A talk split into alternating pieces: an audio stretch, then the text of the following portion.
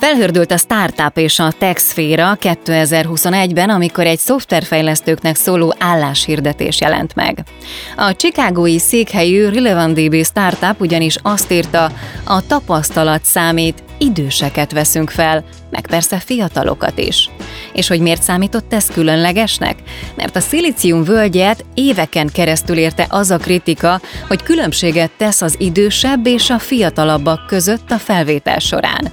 A Göteborgi Egyetem tanulmánya szerint a 35 év feletti technológiai dolgozókat az iparág öregnek tekinti, fiatal munkavállalónak a legfeljebb 30 évesek számítanak. A sztereotípiák szerint ők azok, akik képesek követni az új trendeket, akik fogékonyak az innovációra és a digitalizációra. Eközben a közel 40-esekről az az előítéletük, hogy már nem annyira motiváltak, nem szeretnek újat tanulni, tehát nem veszik fel őket, mert a vállalat veszítene velük. Pedig ha valami, akkor épp a diverzitás az, ami előre viszi a céget. A különböző hátterű emberek nagy eséllyel különféle képességekkel és tapasztalatokkal is rendelkeznek, ami tágítja a csapat látóterét, gyorsabb a probléma megoldó képességük is. És ahogy a következő beszélgetésünk egyik vendége, Füredi Júlia felhívta rá a figyelmet, az életkorbeli diverzitás nem rontja az együttműködést, hanem éppen, hogy jól jön egy pszichológiailag biztonságos csapat kialakításához. Mert néha vissza kell fogni az ifjú titánokat, hogy átgondolhassák, biztosan az-e a legjobb megoldás, amit ők kitaláltak, de az idősebbek sem zárkóznak el az újításoktól, ha a környezetükben bizonyítva látják, hogy azoknak van értelme és működnek.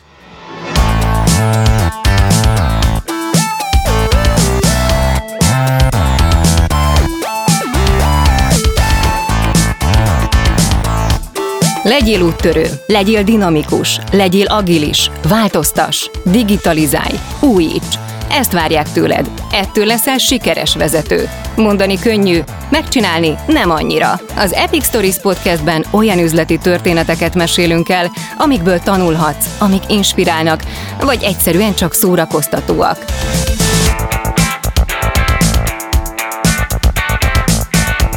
Ezt a műsort a Siva Force a vállalati digitális transformációval foglalkozó cég indította, ami a legnagyobb banki és telekommunikációs szereplők üzleti kihívásain edződött, itt pedig a magas szintű szakmai tartalomról gondoskodik. Én Brigi vagyok, segítek elmesélni a történeteket és érthetővé teszem azt, ami szerintem magyarázatra szorul.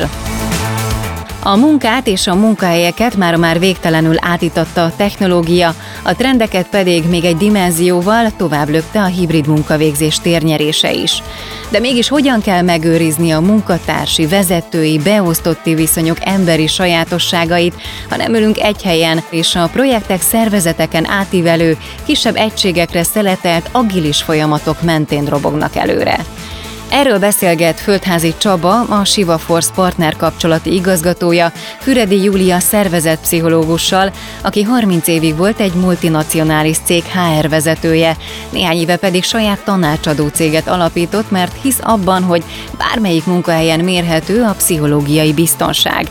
Illetve Bodnár Bélával, a Siva Force vezérigazgatójával, aki úgy gondolja, a csapat az első, és akinek alap, hogy minden nap bent van az irodában, és a céges buliból is ő megy haza utoljára.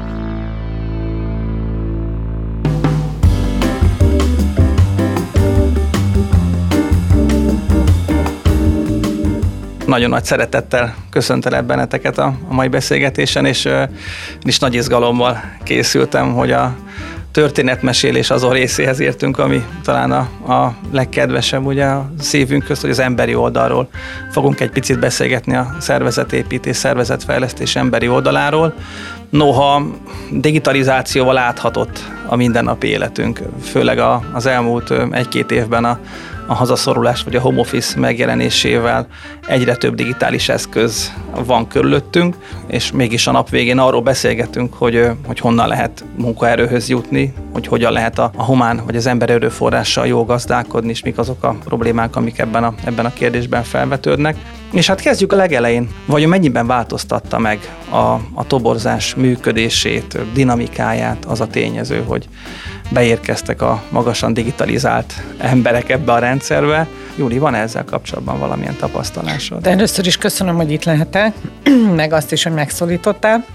Így elsőként azt gondolom, hogy a toporzásban elkezdtünk olyan eszközöket használni, amit mondjuk ilyen 5-10 évvel ezelőtt még csak nagyon sporadikusan használtunk, mint például a videóinterjúzás, mert akár akartuk, akár nem, hát ez most ez maradt nekünk de ettől egy kicsit azt gondolom, hogy futószalagszerű, meg személytelenebb is lett, ugyanúgy, ahogy ugye az emberi kapcsolataink is így kicsit szétpixelesedtek. Rengeteg olyan ember kezdett el dolgozni, aki effektív hónapokon keresztül nem találkozott azzal a csapattal a, ahova bekerült, az szerintem egy nagyon-nagyon komoly nehézséget okozott. Egyrészt, hogy megismeri a szervezetnek a kultúráját, hogy betagozódjon egy csoportba, hogy átvegye azt a mindsetet. Nagyon sok vezető is kezdte így, hogy virtuálisan látta a csapatát először. Szóval, hogy azért ez hozott egy-két fura helyzetet.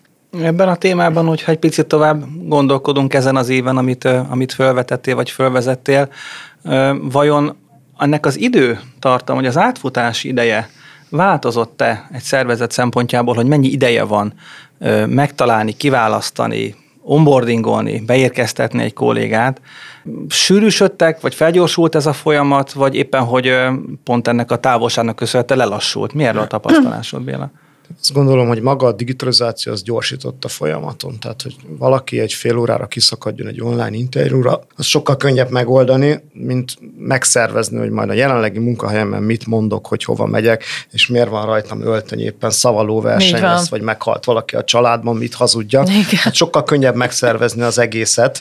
Ugyanakkor viszont azt gondolom, hogy annyira annyira nagy a munkaerő hiány ezen a területen, hogyha mondjuk fejlesztőkről beszélünk, hogy az átfutási idő ezzel ellentétesen szerintem nőtt. Tehát az, ami korábban mondjuk egy hónap alatt lehetett szerezni valamilyen kompetenciába szakembert, az most már inkább minimum három hónap. Ezek az online interjúk meg nagyon érdekesek. Én emlékszem arra a beszélgetésre, amikor a, a még ez nem volt elterjedt, el se tudtuk képzelni, hogy valakit úgy felveszünk, hogy életünkben nem találkoztunk Aha. vele.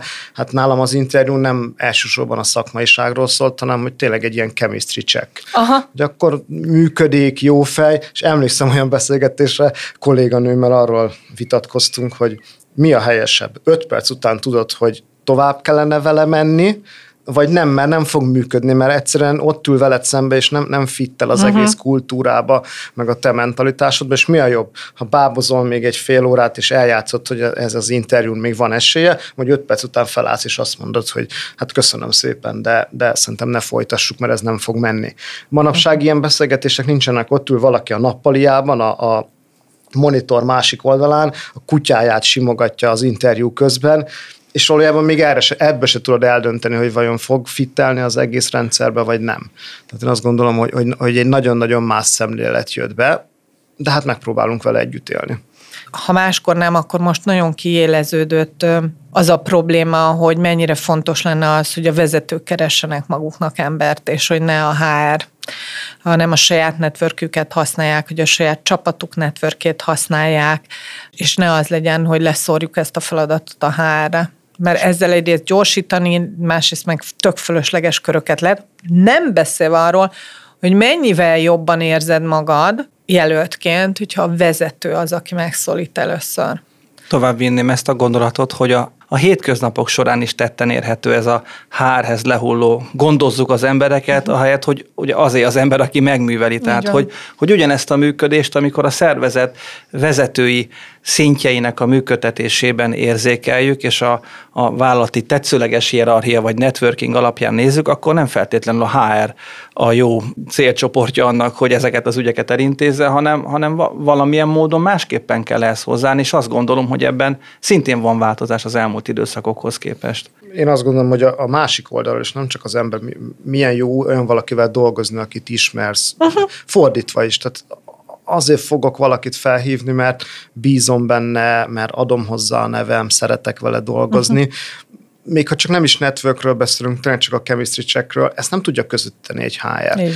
Tehát lehet, hogy az évek folyamán megismernek engem, és tudják, uh-huh. hogy én meg a többi vezető mit szeretnének, mik a fő elvárásaik, de azért ez egy mesterséges intelligencia lesz a képletben, uh-huh. ami megpróbálja megtanulni, hogy nekem mi a fontos. Sokkal jobb az, hogyha, hogyha maga a vezető szembesül ezzel, és hogyha nem toborzásról beszélünk, hanem tényleg most már emberekről, embereknek a motiválásáról, uh-huh. vezetéséről, akkor ott is szerintem egy teljesen más szemléletet kell behozni, és nem feltétlenül táblázatokon, KPI-okon keresztül mérni az embereket, hanem inkább segíteni őket a, a mindennapi munkájukban, az, hogy ők olyan tudást szerezzenek, olyan karrierútjuk legyen, jól érezzék magukat a munkahelyen, mert ez fog a teljesítményhez vezetni, nem egy harmadik fél vagy egy eszköz által kikényszerített számonkérés. Én abszolút egyetértek vele, de azért látjuk mindketten szerintem azt a feszültséget, ami ugye van a, van a hárnak ez a data-driven megszállottsága, már jó pár éve. Mindenkinek lett. Be, hát igen, nyilván minden, mindenkinek, de hogy ez, ez így nagyon kitűzték a, a zászlójukra, ugyanakkor egyre inkább látszik az, hogy people-driven kell, hogy legyen, így tudunk profitot termelni. Tehát akkor, hogyha az emberekkel foglalkozunk, és az emberekkel való foglalkozásban én, én nagyon erőteljesen, hiába 30 évet húztam le a HRS-ként, én nagyon erőteljesen azt vallom, hogy a vezetőknek kell visszaadni ezt a lehetőséget. Egyetértek azzal, hogy az embereket nem a HR-nek, hanem, hanem people leadeknek kell uh-huh. vezetnie. Ez azért egy nagyon nehéz téma, azt gondolom, egy fejlesztő cégnél, uh-huh. ahol nagyon sok informatikus van, akik hát valljuk be többnyire nem arról híresek, hogy tudnak emberekkel bánni, de most ha azt mondjuk, hogy 10-12 embernek legyen egy vezetője, akihez tud fordulni uh-huh. ügyes-bajos dolgaival, aki tényleg egyengeti az ő útját, és uh-huh. most abszolút nem szakmai dolgokról uh-huh. beszélek, akkor én azt gondolom, hogy ez azt jelenti, hogy mondjuk a, a szervezetnek a 8-10 százaléka kell, hogy rendelkezzen ilyen képességekkel. Én tapasztalataim azt gondolom, hogy azért ennyi van, ennyi, ennyi olyan uh-huh. ember, aki tud emberekkel bánni egy szervezetben. A Microsoftnál találkoztam egy olyan hölgyel, akit fölvettek, a, és ezt most az ő szavaival mondom, hogy hát egy ilyen autista fejlesztő csapat fiú, fiatal fiúk, akik hát így csak nézték a izét, meg kódoltak naposszat, de nagyon ügyesek voltak, de hogy egy ilyen szigetet képeztek a szervezetben, és iszonyú nehezen tudtak velük kommunikálni, és ugye ez rengeteg feszültség forrása volt, és akkor oda vitték őt, aki szélszel foglalkozott korábban, tehát fogalma nincsen róla, és nem tud kódolni, ám de nagyon jó tudott kommunikálni. És az ő feladata az volt, hogy ezekből a fiúkból kiszedje azt az információt, és egyfajta interfészként működjön a szervezet többi részével. Én azt gondolom, hogy ha én, aki továbbra sem tudok kódolni, hiába tech cégem van, ennek ellenére én odaülök mondjuk nem tudom hány fejlesztő fölé, ki tudom belőlük bányászni az, az információt, és tovább tudom úgy adni, hogy, hogy ez egy, egyfajta ilyen tolmácsolás, és tudok velük úgy beszélni. Az, hogy a people skilljei annak az embernek mennyire erős, aki megteremti azt a közeget, ahol ezek az emberek tudnak beszélni, amit ugye én mindig szoktam mondani, ezt a pszichológiailag biztonságos közeget, ez tök fontos, mert akkor ők is, akik egyébként nem szoktak megnyílni, sokkal inkább meg tudnak nyílni, tud jönni az innováció, az együttműködés és minden egyéb. Tőlem bármit kérdezhettek, TB, meg ilyen dolgokat, én soha nem tudtam rá választ, viszont voltak zseniális embereim, akik meg kenték vágták a dolgot. Ha én ettől nem érzem kellemetlennek magam, vagy nem érzem, vagy kellemetlenül magam, és nem érzem úgy, hogy hú, tessék, én vagyok a hülye a szobába, akkor szerintem ez tök simán tud működni. De zseniális példa volt, amit elmondtál. Konkrétan van egy ilyen munkakör, úgy hívják, hogy Scrum Master. Megértjük a lelkesedésed, Csaba, a Scrum Master tényleg egyfajta tolmács, bár talán még annál is több. Ez a szerepkör ugyanis kulcsfontosságú az agilis munkafolyamatokban. Ő ugyan nem termel, hanem ő felel azért, hogy a cikluson belüli események simán menjenek, illetve a csapatban a közösen elfogadott szabályokat mindenki be is tartsa. Tehát amit körbeírtál, az gyakorlatilag egy az egybe leprofilírozza azt az agilis uh-huh. csapatoknál működő Igen, uh, human soft skill uh-huh. mentoring tevékenységet is végző szemét, aki összeköti uh-huh. a, a fejlesztői csapatnak a uh-huh.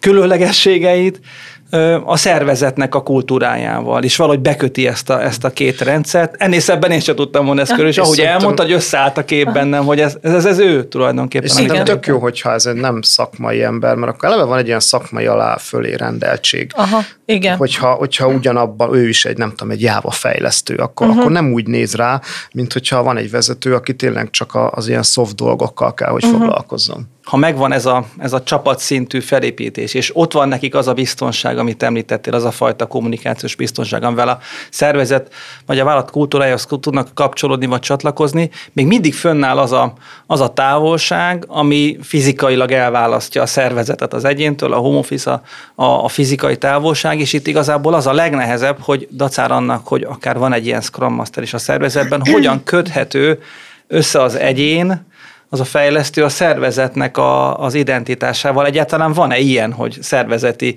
identitás, amihez hozzá köthető?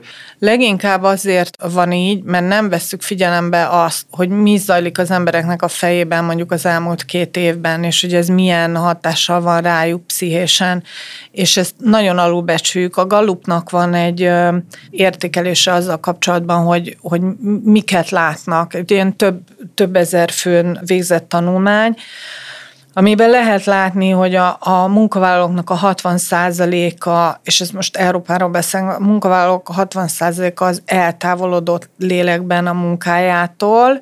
Az engagement index, amit én csak a partvonalról állva röhögök, hogy még mindig mérik, de Várj, Juli, szeretnénk mi is veled röhögni, csak még nem mindenkinek van a kisújjában a szervezetfejlesztés.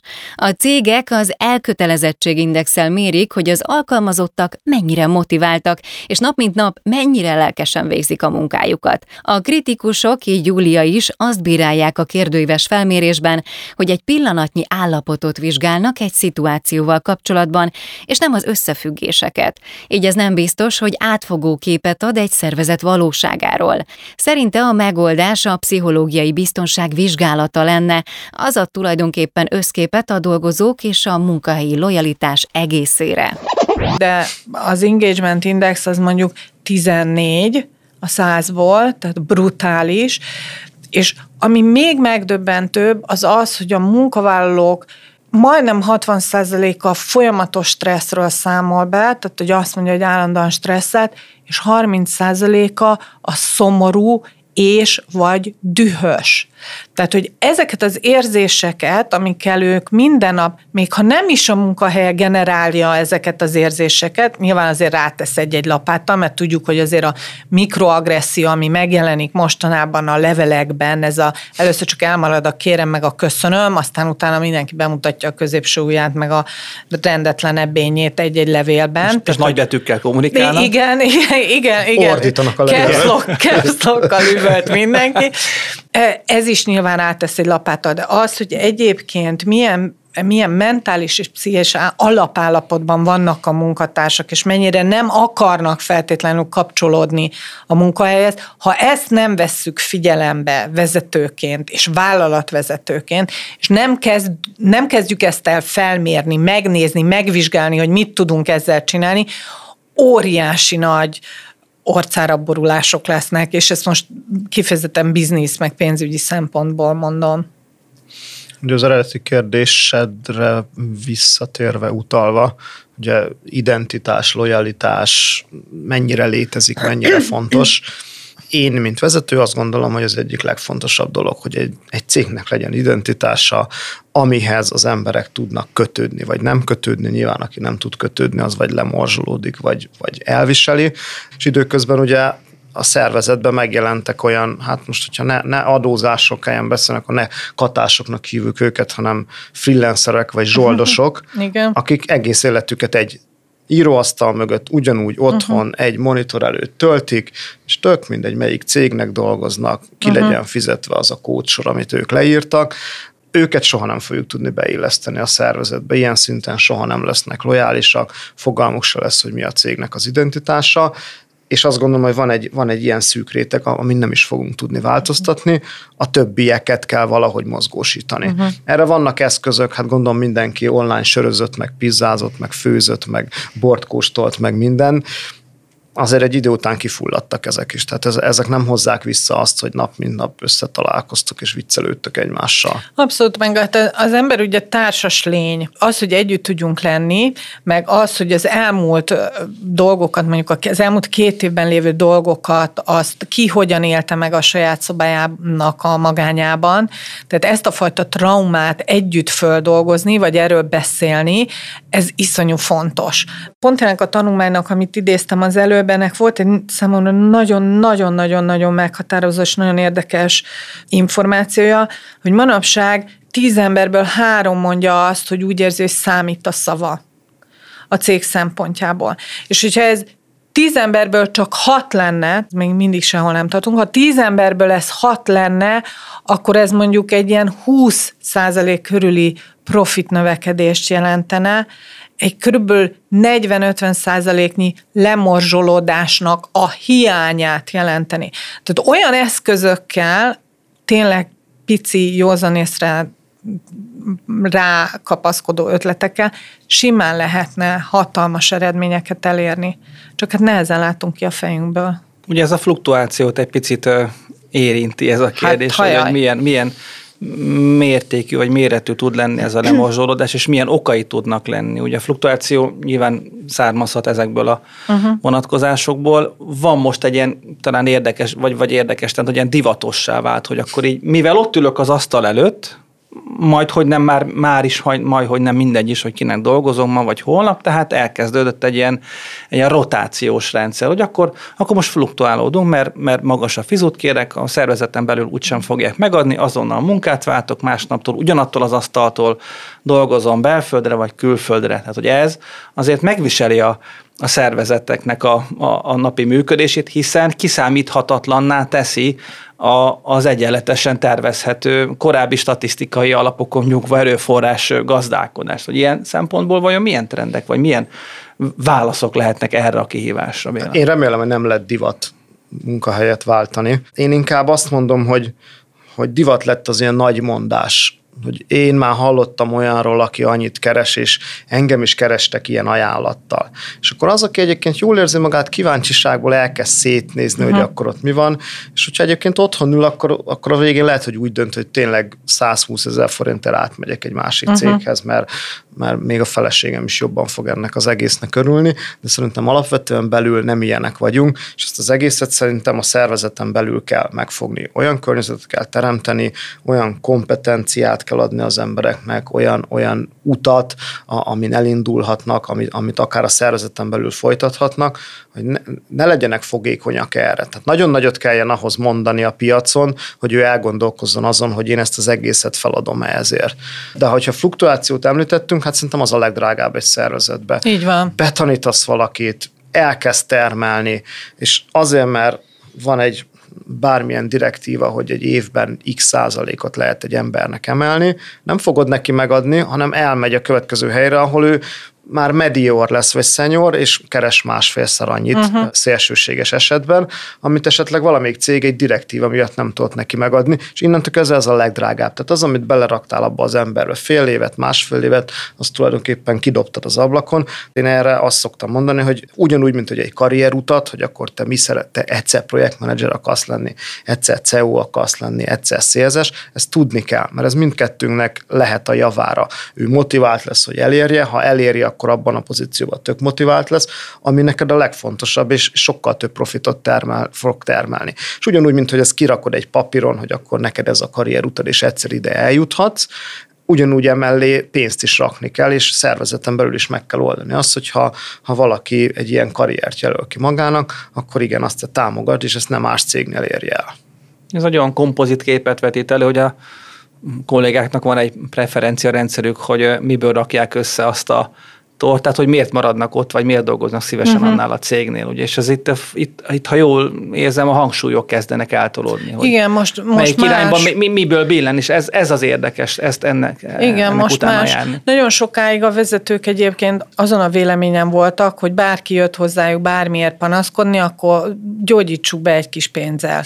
Tehát szórjunk rá egy kis pénzt. És azért ebben nagyon sok HRS kollégámmal együtt sokszor beleálltunk, hogy nem, nem ez a, nem ez a probléma, és mondjuk egy olyan vezető, aki a, a toborzási kapacitás éves szinten 30%-át lefoglalta, mert olyan szinten rotálottak alatta az emberek, akkor egyszer csak eljött az a pillanat, amikor azt mondtuk, hogy eddig és ne tovább, és végig kellene nézni, hogy akkor mi a probléma a vezetővel, hogy vezet, hogy folyamatosan hullanak ki alól az emberek ez egy fontos része, ha már ebben a HR vezető felállásban ö, ö, működünk. De én azt is nagyon, nagyon érdekesnek találom, hogy ugye nyilván a, az aktuális gazdasági helyzet, tehát tök farizeusok lennénk, ha azt mondanánk, hogy nem, nem, még mindig az a lényeg, hogy jó vezető van, hello, de hát ennem kell, meg a boltban nekem is többe kerül a kenyér. Nyilván nem vethetsz rá követ, hogyha azt mondja, hogy 120 vagy akármennyi pénzért, többér el fog menni, mert lehet, hogy vérzik a szíve érted, meg hogy isteni volt a dolog, de hát Na, szóval pénzből élünk. Tehát ugye azt gondolom, hogy ebből a szempontból, amit mondtok, hogy igen, valószínűleg meg fog változni, és és meg kell azt nézni, hogy mi, egyrészt melyik az a generációt, ez is egy nagyon fontos dolog, hogy én én olyan ellene vagyok annak, amikor ilyen nagy mondásokat teszünk generációkkal kapcsolatban, mert hát én azt gondolom, hogy az után következő generációból legalább kettőt én neveltem, meg mondjuk a barátaikkal. Tehát, hogy volt némi ráhatásom a dologra, akár ilyen, akár olyan. Nem egyfajta ilyen, nem tudom, marsol ide dobott kolóniáról beszélünk, akik nem tudjuk, hogy mit csinálnak, hanem azért vannak itt értékátadások, meg gondolkodásbeli átadások is, de hogy azt azért nagyon lehet látni, hogy például a munkaerőpiacon ez a mondjuk Z generáció, az Z-generációval azért nem számolunk egy csomó minden szempontból, hogy nekünk is hozzá kell tenni ahhoz, hogy ők jól érezzék magukat a munkahelyen, mert hogy őket kell most nagyon erőteljesen felszívnunk. Én azt tanultam a szüleimtől, hogy elvégzett az egyetemet, akkor utána elkezdesz dolgozni, és akkor utána sok-sok ideig dolgozol egy helyen. Tehát az, hogy mondjuk az életedben van négy-öt váltás, hát az úristen, akkor valami probléma van veled. Ráadásul akkor, amikor még én kezdtem dolgozni, még volt munkakönyv na mindegy. És akkor ez volt. Most ehhez képest mondjuk az én gyerekeim már egy másik generáció, akiknek egészen más a munkához való hozzáállásuk, egészen más a feletteshez való hozzáállásuk, és ez például egy nagyon érdekes nehézséget okoz a vezetők számára, hogy ugye azt gondolják, hogy az az elvárás az generációtól, hogy partnerként kezeljék őket. Holott az generációnak nagyon alacsony a, a, az önismerete nehezen tudják bekalibrálni saját magukat a, mondjuk az Instához, TikTokhoz képest, hogy ők hol vannak, és akkor, tehát nincs egy önértékelés. Egyrészt a korukból, másrészt meg ezeknek a hatásokból. Van, van egy önbizalom hiánya, vagy kevéssé jó önértékelése bíró, az generációs, aki mondjuk még egy toborzási interjún még tudja, hogy mit kell eljátszani, és aztán utána bekerül ezzel a képpel oda, és például nem mer kérdezni, nem mer nemet mondani, nem mer megkérdőjelezni dolgokat, és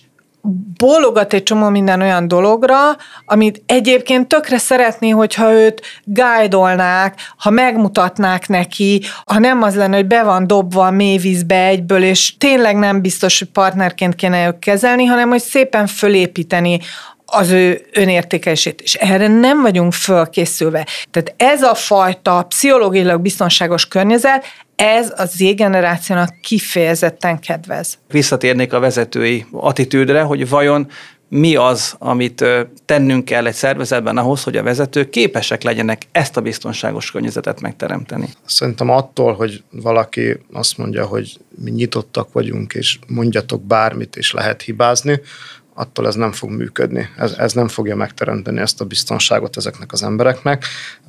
Szerintem ez akkor működik, hogyha ebben aktívan részt vesz a vezető. Tehát, hogyha ő ezeknek a fórumoknak aktív részese, Igen. látják, hogy ő is hibázik néha, lehet tőle hülyeségeket kérdezni, ha valami nem úgy sikerül, akkor azt ki lehet tenni az asztalra, ki lehet beszélni, le lehet vonni a következtetéseket. Nem az a lényeg, hogy ez miért rossz, hanem hogy mit tanulunk ebből uh-huh. legközelebb, hogy kellene csinálni ezt az egészet. És én azt gondolom, hogy, hogy ez csak úgy működik, hogyha gyakorlatban egy vezető így működik, és ezt látják a kollégái, és akkor, akkor ők is meg fognak nyílni, és tényleg biztonságban érzik magukat. Teljesen egyetértek. Ez, ez amit leírtál, ez a pszichológiailag biztonságos környezetnek az alapvetése, hogy fölvállaljuk azt, hogy mi magunk is sebezhetőek vagyunk. Tehát az, hogy egy vezető bemegy mondjuk egy értekezletre, és elkezd arról beszélni, hogy figyeljetek, most beszéltem az ügyféllel, akkora marhaság, amit akar, de akkora lóvénk van rajta, fogalma nincs, hogy fogjuk megcsinálni, gyertek elő az ötletekkel.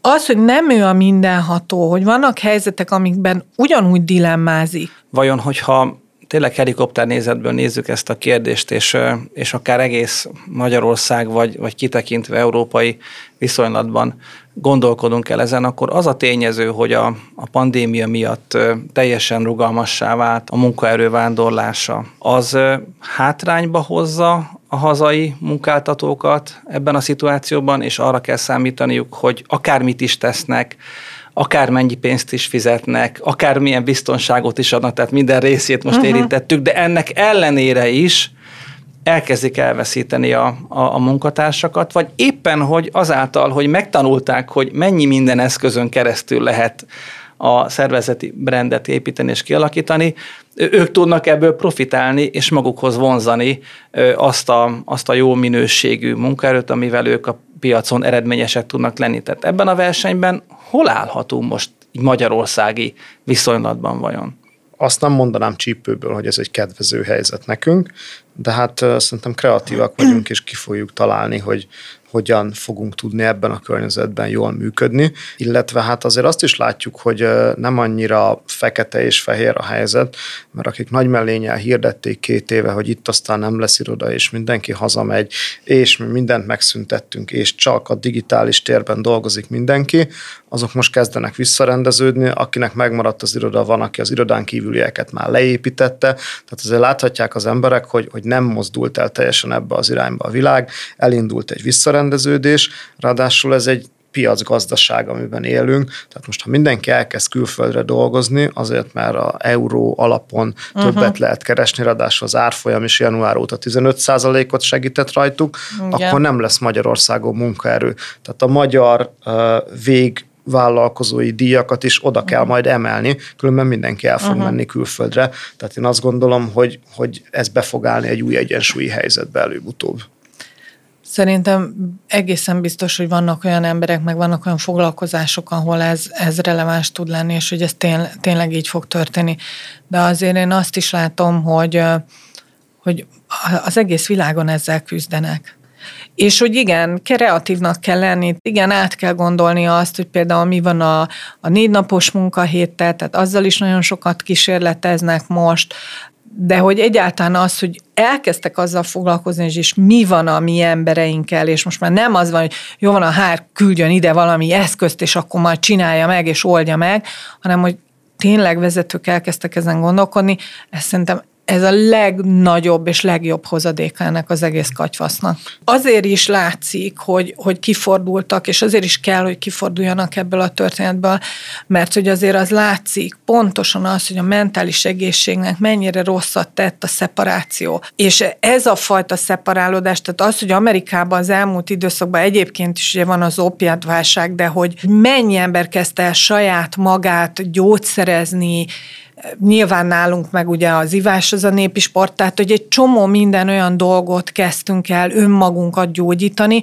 hogy ezen a traumán túl tudjunk lenni. Igen, szerintem nagyon szép évet húztál az előbbi, jól az előbbi gondolatot, a hárral indítottunk, és aztán a hárhez tértél vissza, ahogy gyakorlatilag bekeretezted a, a mai beszélgetést, és aztán kinyitottunk még néhány olyan témát, amiből meg fog telni a következő podcastunk is, a négy napos munkahétnek a lehetőségei. Nagyon szépen köszönöm a beszélgetést mindkettőtöknek. Én is köszönöm. Köszönjük szépen.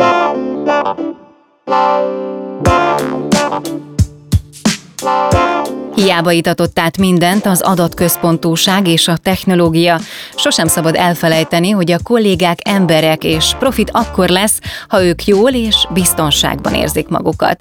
Ahogy Bodnár Béla és Füredi Júlia is fogalmazott, ehhez olyan vezetőkre van szükség, akik képesek emberekkel kommunikálni, akik felmerik vállalni a hibáznak, vagy lemerik vonni a tanulságokat. Ehhez persze nem árt, ha a vezetők visszakapják azokat a feladatokat, amik az elmúlt elmúlt években könnyelműen a HR-hez kerültek. Például a toborzást, hiszen a vezető tudja, ki illik a csapatába és ki nem. Ugyanígy a vezető felelőssége az is, hogy olyan perspektívát adjon a kollégáknak, hogy ne csak a fizetés miatt akarjanak ott maradni, és ne is lehessen őket egy kósza ajánlattal könnyen elmozdítani.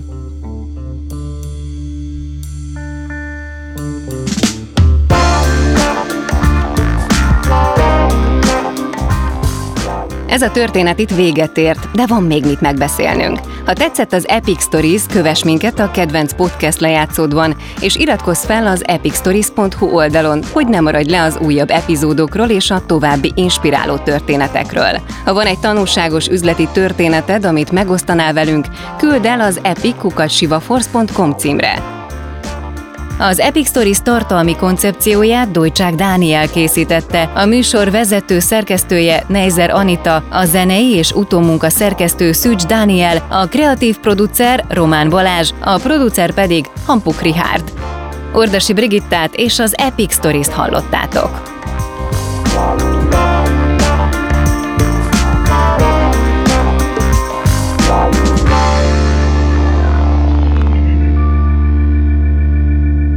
Beaton Studio